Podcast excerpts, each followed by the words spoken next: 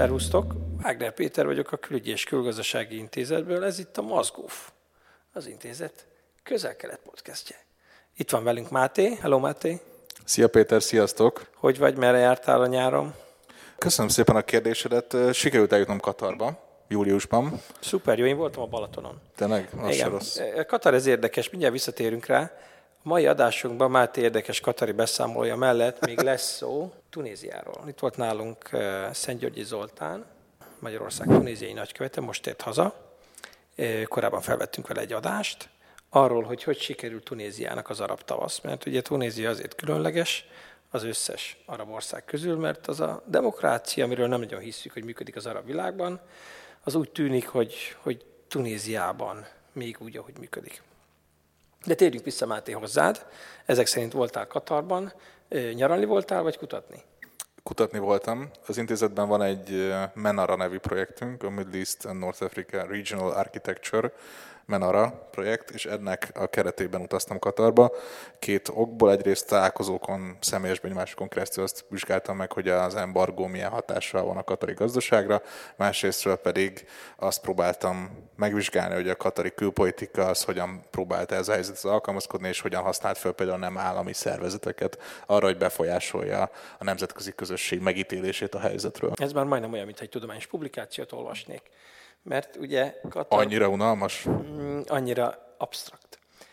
Katarban ugye azt tegyük hozzá, nem minden hallgató tudja, vagy emlékszik talán, hogy Katarban embargók vannak majdnem egy éve, vagy most már több. Több mint egy éve tavaly júniusban kezdődött. Ha egy mondatban kellene összefoglalni, miért van bolykott az ország ellen? Azért van, mert Katar az elmúlt két évtizedben olyan külpolitikát folytatott, ami nagyon nem tetszett a szomszédainak, és ráadásul Katar geopolitikailag nagyon ki van szolgáltatva Szaudarábia számára. Ugye tudjuk, hogy ez egyetlen szárazföldi szomszédja.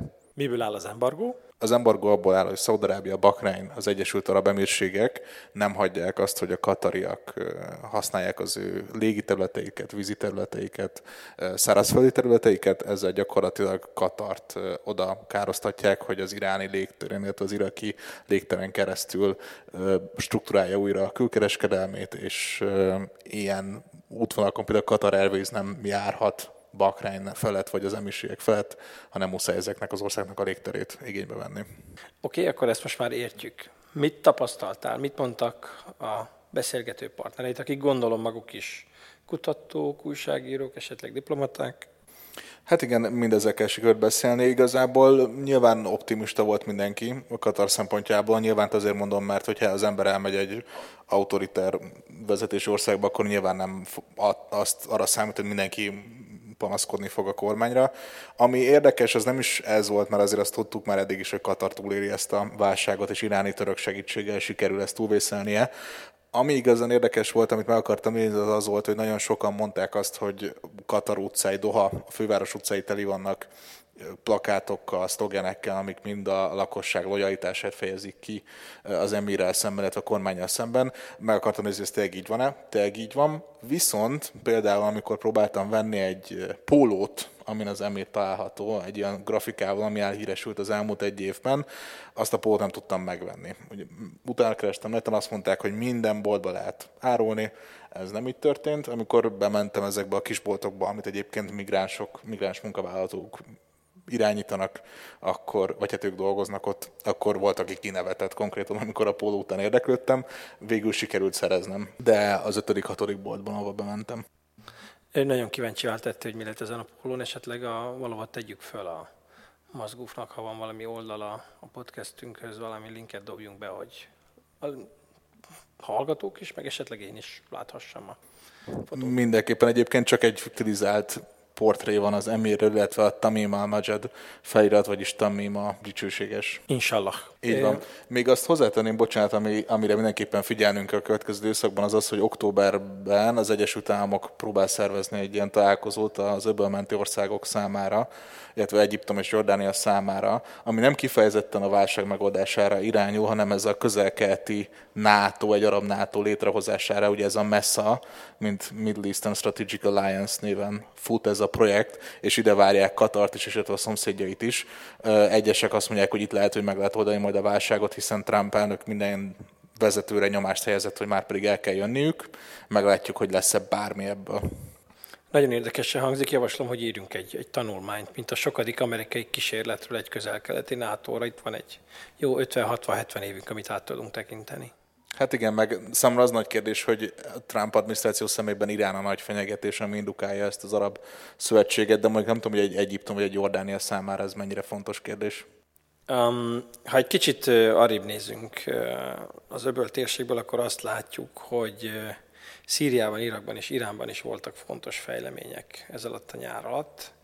Újabb szankciók Irán ellen, de azt gondolom, ezt a sajtóban egyébként mind a ketten alaposan kiveséztünk nyilatkozatainkban, úgyhogy esetleg majd néhány interjúnkat felrakhatjuk azt is a, a Mazguf oldalára. Irak, Irakban kormányalakítás lesz szeptemberben valószínűleg, úgyhogy szerintem azt még hagyjuk meg. Beszéljünk arról még, hogy Szíriában mi történt a nyáron. Volt valami fontos fejlemény, ha megengedett, hogy így alá kérdezzek? kezdünk oda jutni, hogy lassan a szíriai polgárháborút, hanem is lezártnak tekinthetjük be, de már nagyon a végén járhatunk. Gyakorlatilag a nyáron az Assad rezsimnek sikerült Dél-Szíriát kisöpörnie, és most már az egyetlen nagyobb ellenzék által a terület az Idlib tartomány. Ugye tudjuk, hogy itt akár több tízzer harcos is lehet, sőt, hát több tízzer harcos is van. Ezeknek a jelentős része azonban dzsihadista milíciának, házazdoknak a része. Ez egy komoly kérdés lesz, hogy ezt hogyan lehet megoldani. Úgy tűnik, hogy a szíriai orosz rezsim az már, ahogy beszélgetünk, most is mobilizálja az egységeit Idlib határában. Azt gondolom, hogy a következő hetekben komoly harcokra számíthatunk ebben a térségben. Mit gondolsz, hogyha Idlibet elfoglalja a rezsim utána már lezárhatjuk a szíriai polgárháborút? Idlib elfoglalásával ugye már csak a kurdok maradnak kérdésként az Assad rezsim számára, és itt fog a legjobban kikristályosodni az, hogy az kurdok mögött ott van az Egyesült Államok, Szíria mögött ott van Irán és Oroszország, és én innen most nem gondolom azt, hogy a szír rezsim, az Assad kormány egy katonai megoldással akarná lezárni ezt a, ezt a konfliktust a kurdokkal szembe, viszont egyelőre nem láttam egyik oldalon se olyan ötletet, tervezetet, amely, amely elvezette minket egy föderális berendezkedésű rendszerhez. Én azon gondolkodtam most, ahogy a nyáron egyeztettem külföldi kollégákkal, hogy mindenki egy kicsit úgy van vele, hogy nem igazán látja pontosan, hogy az egyes szíriai szereplőknek milyen stratégiai céljaik van, vagy egyáltalán milyen stratégiájuk van. És ezen gondolkodtam, hogy minket nyugati kutatókat nem korlátoz ebben nagyon az, hogy mindig stratégiákat próbálunk felfejteni, mindig azt gondoljuk, hogy a közelkeleti és szíriai szereplők konkrétan egy ilyen leírt stratégia feliratú dokumentum szerint járnak el. Azt mondanám, hogy, hogy teljesen egyetértek azzal, hogy, hogy, hogy a nyugati kutatók hajlamosak ilyenekbe gondolkodni, de magamat nem sorolom még teljesen ehhez a, ehhez a közeghez. Én, én, én Afganisztánban láttam sokszor azt, hogy van egy kapacitások nélküli afgán kormány, amely teljesen rá van hagyatkozva a nyugati donorokra, a nyugati kormányoknak a segítségére, és az elmúlt 18-17 évben a különböző afgán kormányzati programok mindig ilyen rendkívül bürokratikus, struktúrált, mélyen struktúrált, egymásra épülő programok és folyamatok végrehajtásából álltak össze, amiről már olvasva is teljesen nyilvánvaló volt, hogy eznek, ezeket nem afgánok találták ki, és nem afgánok írták meg.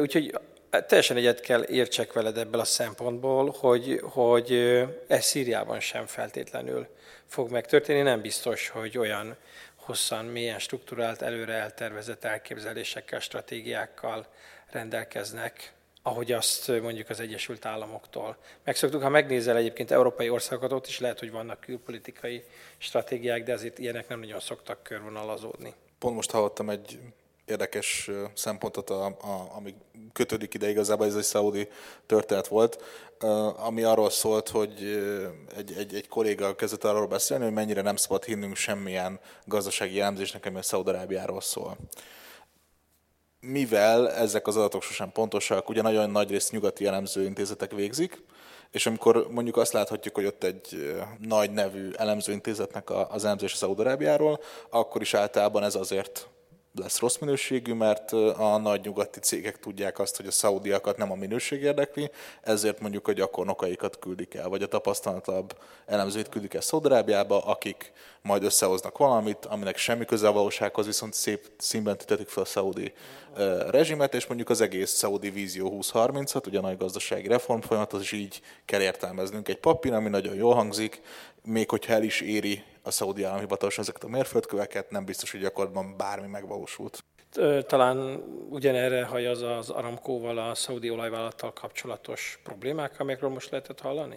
Igen, úgy tűnik, hogy a az Aramco részleges piacra vezetése az mégse fog megtörténni rövid időn belül, ami elég váratlanul, váratlan bejelentés volt, és ugye sokan úgy értelmezik ezt a lépést, mint egy nagy megszégyenülés Mohamed bin Salman számára, ami egyébként egy új dolog, azért az elmúlt években nem beszéltünk ennyire erősen arról, hogy MBS-nek komoly problémái lennének, de az Al Jazeera, ami ugye nem, ami Katari, tehát annyira nem biztos, hogy megbízható ebben a kérdésben, de az Al Jazeera egy olyan riport jelent meg, ami azt mondta, hogy, hogy konkrétan Számán király avatkozott közbe, és azt mondta, hogy az Aramkót nem privatizáljuk, és így akarja kordában tartani a fiát. Oké, okay, tehát ennél szakmai érvek nem jelentek meg, hogy miért nem történik. Ugye itt az 500, a részvények 5%-a került volna a piacra, ami nem egy nagy tétel, de mondjuk szaudi viszonylatban egy forradalmi dolog lett volna. Hát igen, az 5% az kicsinek hangozhat, de hát a világ egyik legnagyobb vállalatáról van szó, aminek az 5%-os tulajdonrésze is legalább 100 milliárd dollár értékű, legalábbis a szaudiak szerint. Ugye az egyik nagy probléma a piacra vezetéssel kapcsolatban, részleges piacra vezetéssel kapcsolatban az volt, hogy a vállalat teljesen átláthatatlanul működik.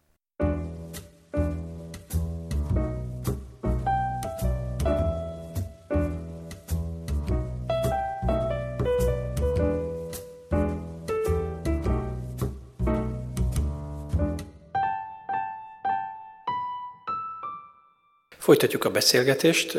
Mai vendégünk Györgyi Zoltán, aki Magyarország tunéziai nagykövete volt 2015 és 2018 között, korábban pedig Izraelben volt nagykövet.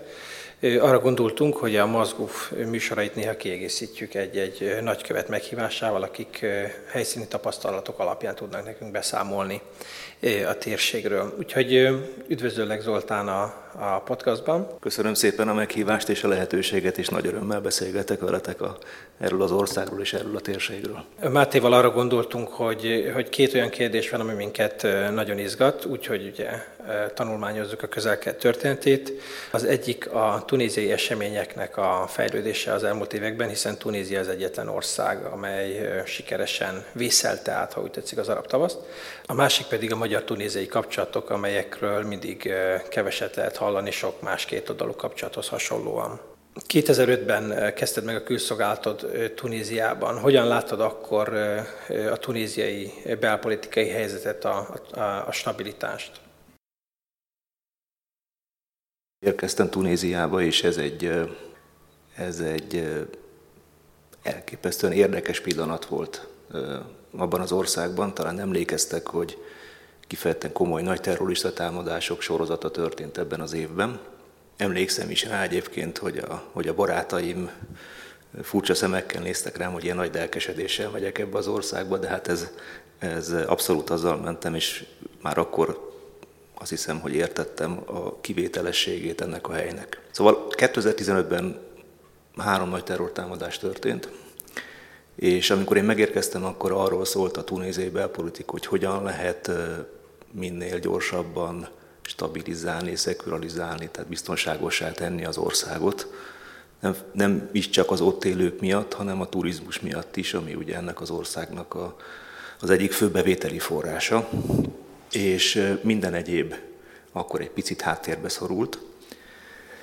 Azt kell mondjam egyébként így, így visszatekintve, hogy, hogy sok mindenért dicsérhetjük a tunéziai barátainkat, de, de talán ez az első számú, mert ezt a, ezt a, ezt a munkát, ezt maradéktalanul elvégezték. Tehát óriási változásokat vezettek be a hotelek körülötti biztonságban, igaziból nagy biztonsági probléma volt, egy-egy, egy-egy terrorcselekmény, de igazán nagy az elmúlt három évben nem történt. Jól emlékszem, ezek voltak azok a terrortámadások, amikor a tunéziai tengerparton nyugati turisták között lövöldöztek dzsihadisták, és, és azt hiszem ilyen borzasztó, brutális felvételek kerültek ki az internetre. Ugye az első támadás a Bardo Múzeumban volt, a második valóban a tengerparton, Szusz térségében, és a harmadik támadás az pedig már Tunisban, amikor egy öngyilkos merénylő felrobbantotta a, köztársasági gárdának az egyik buszát, amiben a,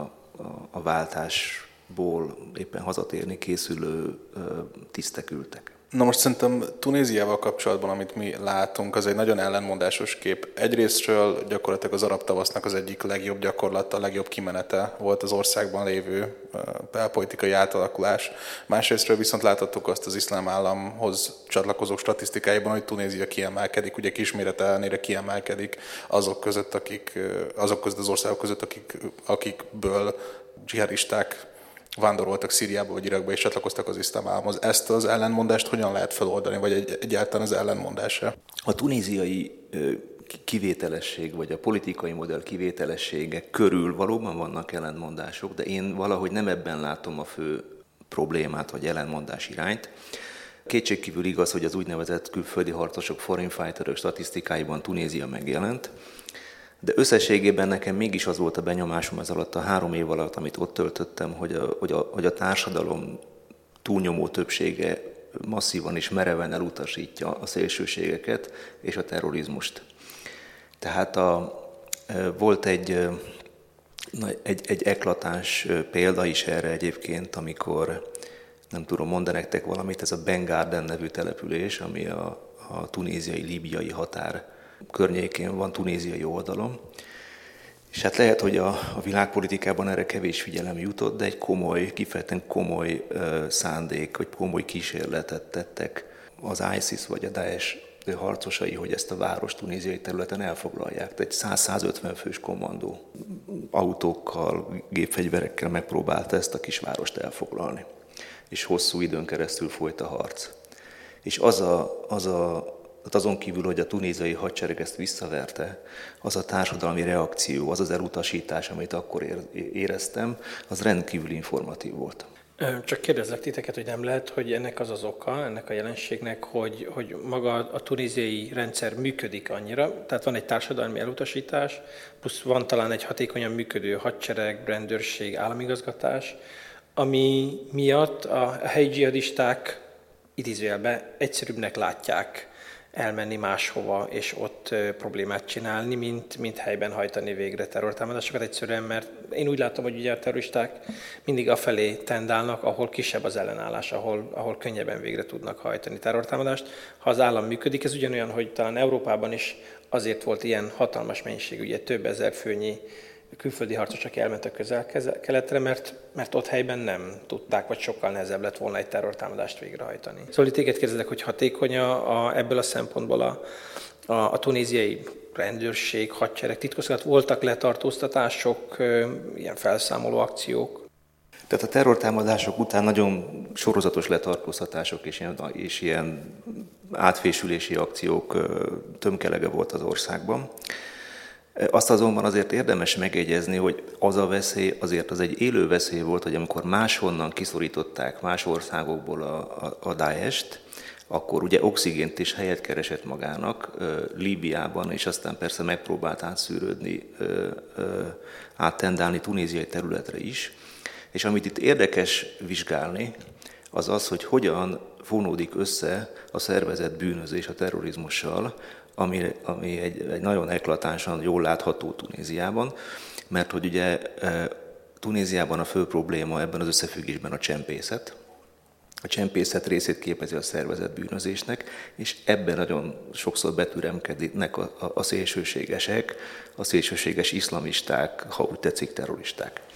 De összességében e, én szerintem ez jól kontrollálta Tunézia, hozzá kell tenni, hogy kaptak nemzetközi segítséget is, tehát e, nagyon komoly országok e, próbálták őket segíteni, nem csak az Egyesült Államok, de mondjuk Németország, ami így hirtelen eszembe jut ebben a tekintetben. Köszönöm, hogy szóba hoztad. Pont Líbiát akartam megkérdezni, hogy egy alkalommal, mikor kint jártam nálatok, pont akkor volt talán téma a Tunéziában, hogy kerítést építenek a, a libiai, eh, tunéziai határra, a sivatagi területeken is, vagy nem kerítés, de valamiféle fizikai akadályt eh, árkotásnak. Nem tudom, hogy, hogy ez megvalósult akkor?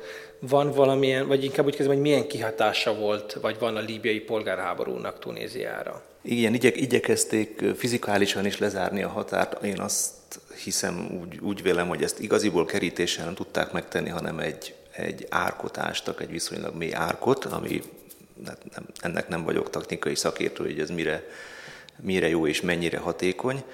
de az biztos, hogy ellenőrzik ezt a határt, egyébként próbálják ellenőrizni az Algéria irányába is, a, tehát mind a két irányban, vagy Tunéziának két szomszédja van, próbálják szekularizálni a határt. A, az egy nagyon komplex kérdés egyébként, hogy a líbiai események milyen hatása vannak Tunéziára, mert ennek van egy primér szintje, meg egy szekunder szintje. Ugye a primér szintje az, hogy a, a, egy korai, korábbi szakaszban viszonylag sok menekült, azt mondják, hogy elérte a másfél milliós számot, jött Líbiából tunéziai területre. Ezek egyébként nem feltétlenül azok a menekültek, akiket nekünk így a szemünk előtt megjelennek, hanem gazdag líbiai üzletemberek is áttelepültek van egy, tehát, és nyilván ez egy biztonsági kockázatot is jelentett az egész líbiai helyzet, az ottani problémák, de ugyanakkor egy külpolitikai helyzetet is, is kreált, amiben, amiben Tunézia úgy érezte, hogy kártya van a kezében. Azt mondhatja, hogy ő az utolsó stabilizációs pont, és rendkívül, rendkívüli jelentősége van, stratégiai jelentősége van Líbia mellett, hogy ő talpon maradjon. És ezt egyébként teljesen jogosan, mantraszerűen ismételgetik a tunéziai politikusok. Ugye Tunéziát nem csak azért tekintjük egy sikertörténetnek, mert a, a Ben Ali féle autokratikus rendszer megdőlt, és egy ilyen demokratikusnak tűnő átalakulás ment végbe, hanem azért is, mert a, a Ganusi féle annak a pártot, iszlamista pártot sikerült rendszer szinten integrálni, és nem rendszerellenessé tenni. Mit gondolsz, mi volt ezeknek a sikereknek oka, és egyáltalán sikerekről beszélhetünk-e? Mennyire stabil ez a rendszer most? Én egy mondatra visszakanyarodnék az előző témához, amikor azt boncolgattuk, hogy miért utasítja el a tunéziai társadalom a, a terrorizmust, az erőszakot, vagy a, az, az egészen radikális iszlámot. És én azt hiszem, hogy itt akár több száz évre is visszamehetünk, hogy a tunéziai társadalom az egy ilyen pacifikus társadalom, amelyik, amelyik konszenzusra törekszik. Az, hogy a konszenzus időnként előre mozdítja dolgokat, és időnként hátra mozdítja dolgokat, abban biztos vagyok, de abban is, hogy ez valahogy a, a szociálpszichológiájában benne van a, a tunéziai embereknek. Na most a, a, az Ennagdának, vagy az iszlamista pártnak a, a, a beemelése a politikai térben, ez valóban kivételes, de azt látni kell, hogy az Ennagda az egy mérsékelt ö, iszlám párt, tehát nem, nem igazán ö, hasonlítható térségben más vadapártokhoz, ö, és egyre inkább mérsékelt lesz, és azt is meg kell mondjam, hogy a személyes benyomásom, mert a munkám során én találkoztam ennek a pártnak a vezetőivel, az az, hogy ez egy nagyon jól szervezett, profi ö, politikai mechanizmus. Tehát valószínűleg az egyik legjobban szervezett az országban. Na most ugye a, a, egy olyan politikai modell alakult ki, amiben ugye ők együtt kormányoznak a, a, a laikus nagypárttal, a Nidatunisszal, és erre még ráépült egy, egy úgynevezett kartágói paktum nevű megállapodás, amiben az országban az, gyakorlatilag az összes számottevő politikai erő megegyezett arról, hogy merre van előre. Most aztán ez a kartágói paktum már egy picit megingott, de ez azért jól mutatja, hogy mennyire törekszenek erre a, erre a konszenzusos politizálásra, ami egyébként a mi közép-európai politikai kultúránktól messze van, mert mi azt szoktuk meg, hogy nagy többséggel, lehetőleg nagy többséggel győzön egy párt, és aztán az a saját programját hajtsa végre. Na most az az érdekes, én úgy látom, hogy a tunéziai politikai modellben az előnyeiben van elrejtve néhány hátrányos pont, mert hogy anélkül, hogy most hosszan boncolgatnám ezt, ez végül is tiszta fizika vagy matematika, tehát ha mindenkivel egyet kell érteni, akkor az egyetértésnek a szintje általában alacsonyabbra megy, hogyha, és így aztán persze minden részevő tudja gátolni azokat a fontos intézkedéseket, amit egyébként be kellene vezetni az országban közép-európai kontextusból érdekes ez, hanem, hanem az arab politikai kultúra szempontjából is, hogy nagyon kevés olyan arab országot találunk, és az arab országok történetét vizsgálva, ahol, ahol politikai erők, amikor nyílt a, a hatalomért folyó harc, képesek konszenzusra. Így van, ennek a, ennek a kivételességét én is aláírom, egyetértek veled. Azt persze látni kell, hogy hogy, hogy Tunézia értelemszerűen úgy akarja eladni magát, ahogy már mondtam, hogy a, az egyetlen igazi demokrácia és az egyetlen stabilizációs pont a régióban, ami, amit mind a kettőt aláírok, és mind a kettő igaz lehet.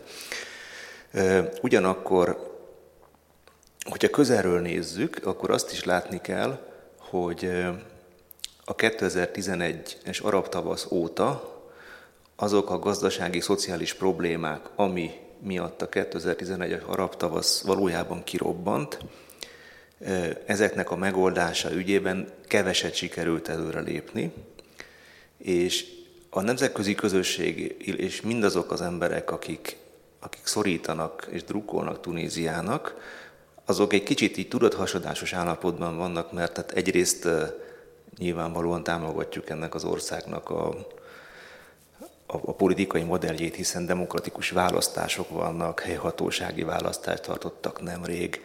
Egészen kivételes, hogy Tunisznak a polgármestere nő lett, óriásit léptek előre például mondjuk az örökösödési törvényben, tehát most már a, a nők vagy a, a, a, egy családban a lányoknak az örökösödése kezdi, örökösödési joga kezdi megközelíteni a férfiak jogait, szóval rendkívül sok előrelépés történik, visszaszorították a terrorizmust, sok minden történik, ugyanakkor féltjük az országot, abból a szempontból, hogy nem fog-e nagy galibát okozni, nem fogja felborítani ezeket az eredményeket a szociális feszültség és a viszonylag nehéz gazdasági helyzet.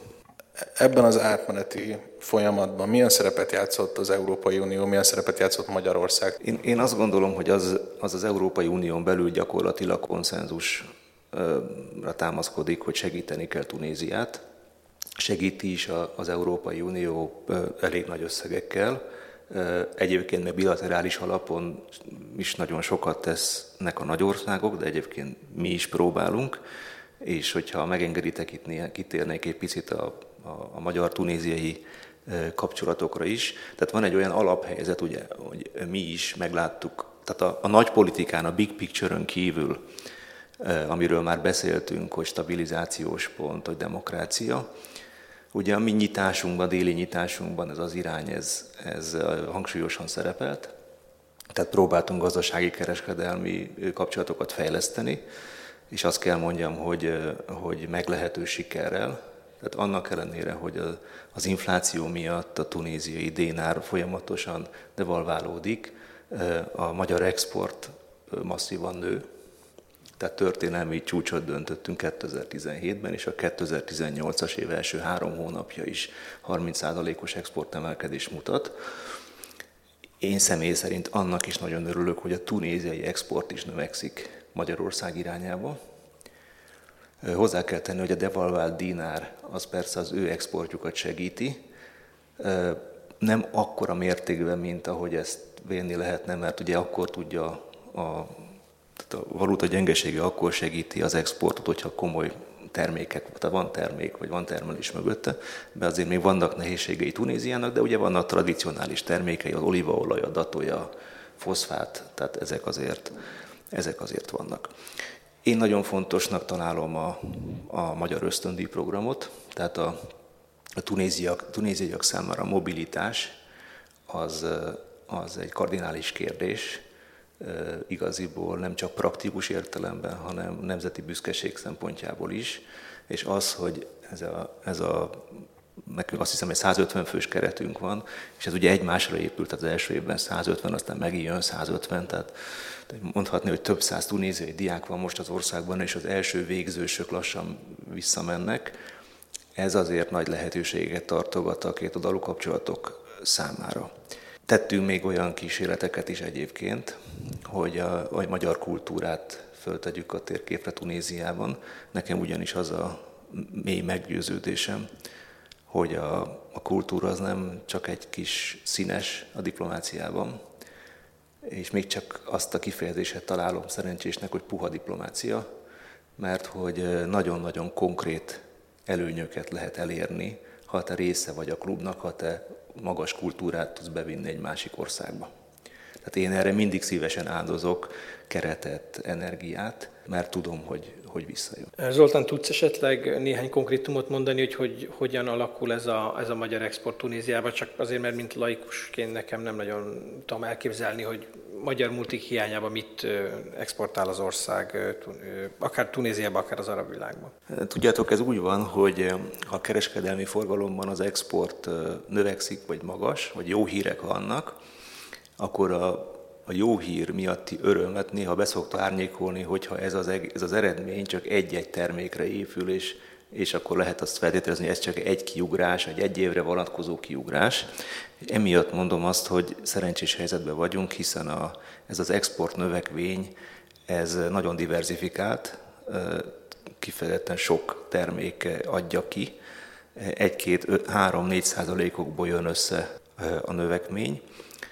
Vannak benne nagyobb értékű dolgok is, tehát van benne magyar Suzuki, ami újra megjelent a tunéziai piacon, de messze nem arról van szó, hogy csak ez, a, ez az autó eladás volt. Na ez, tehát közép és, magyar közép és vállalkozók masszívan jelen vannak Tunisban. Végül nekem egy olyan kérdésem lenne, hogy szerinted ez a tunéziai átalakulás, a tunéziai politikai rendszer mennyire modellértékű a közel-keleten, illetve mennyire alkalmazható ez a modell más országokra, illetve csak, hogy még bonyolítsam a kérdést, hogyan tudjuk segíteni mi ezt Európából, hogy ez a modell máshol is alkalmazásra kerüljön? Én azt hiszem, hogy, hogy ha röviden akarom megválaszolni a kérdést, akkor bár én is használom ezt a tunéziai modell kifejezést, de ez nem egy modell ez egy, ez egy nagyon érdekesen alakult történelmi helyzetnek a gyümölcse, amikor egy, bizony, egy viszonylag zűrzavaros időszak után padhelyzet alakul ki a politikai szereplők között, és ez, és egy kicsit a,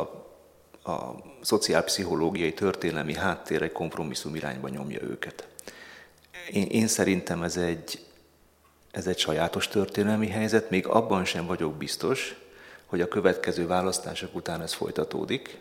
Igaziból a választási eredmények fogják, fogják megmutatni, hogy hogyan folytatódik a modell. Nem beszéltünk ma erről, de hát azt látni kell, hogy a, a, a parlamenti politikai pártokon kívül még van egy óriási erő Tunéziában, a szakszervezetek. Tehát azt mondhatjuk, hogy Tunéziában három erőpont van, a szakszervezetek, az iszlám párt, és a, a harmadikra nem is pártnevet mondanék, hanem azt mondanám, hogy az elit. És a kérdés az, hogy, hogy ez a három erő, ez hogyan látja a saját jövőjét, Tunézia jövőjébe beleágyazva, és hogy a saját érdekeiket úgy tudják-e jobban képviselni, ha folytatják a konszenzust, vagy pedig elhiszik, hogy tudnak többséggel nyerni. Köszönjük szépen a beszélgetést Szent Györgyi Zoltánnak. Köszönöm szépen, nagyon élveztem a beszélgetést veletek. Így van, és köszönjük szépen a figyelmet. Még mielőtt megbezárjuk a mazgófot mára, azért még egy fontos bejelentésünk van. Péter, mi az a bejelentés? Igen, Máté, e, egy versenyt hirdettünk arra, hogy a hallgatók találjanak egy frappány címet arra az újonnan induló rovatunkra, amelyben a, amely a magyar sajtóban külpolitikával foglalkozó cikkekkel fog foglalkozni. És mi a megoldás? Így van, a nyertes pedig Fister Patrik pályázata volt, ami nem más, mint a tegyük tisztába. Köszönjük szépen a javaslatot, ezt fogjuk alkalmazni. Ma megúszszák a magyar újságírók, szóval köszönjük szépen a részvételt. Péter? Én is köszönöm a részvételt, és mi lenne, ha, ha Patriknak küldenénk a két legutóbbi remek kiadványunkból egy-egy, kiadványt, egy-egy példányt? Így fogunk tenni. Szuper, akkor Patrik köszi a részvételt, a két kiadvány megy, mi pedig pucsozunk és jelentkezünk szeptemberben. حبيبي يا عيني يا عيني ليلي سهر يا عيني من حولين حبيبي يا عيني يا عيني ليلي سهر يا عيني من حولين والله اشتدنا انفردنا والله اشتدنا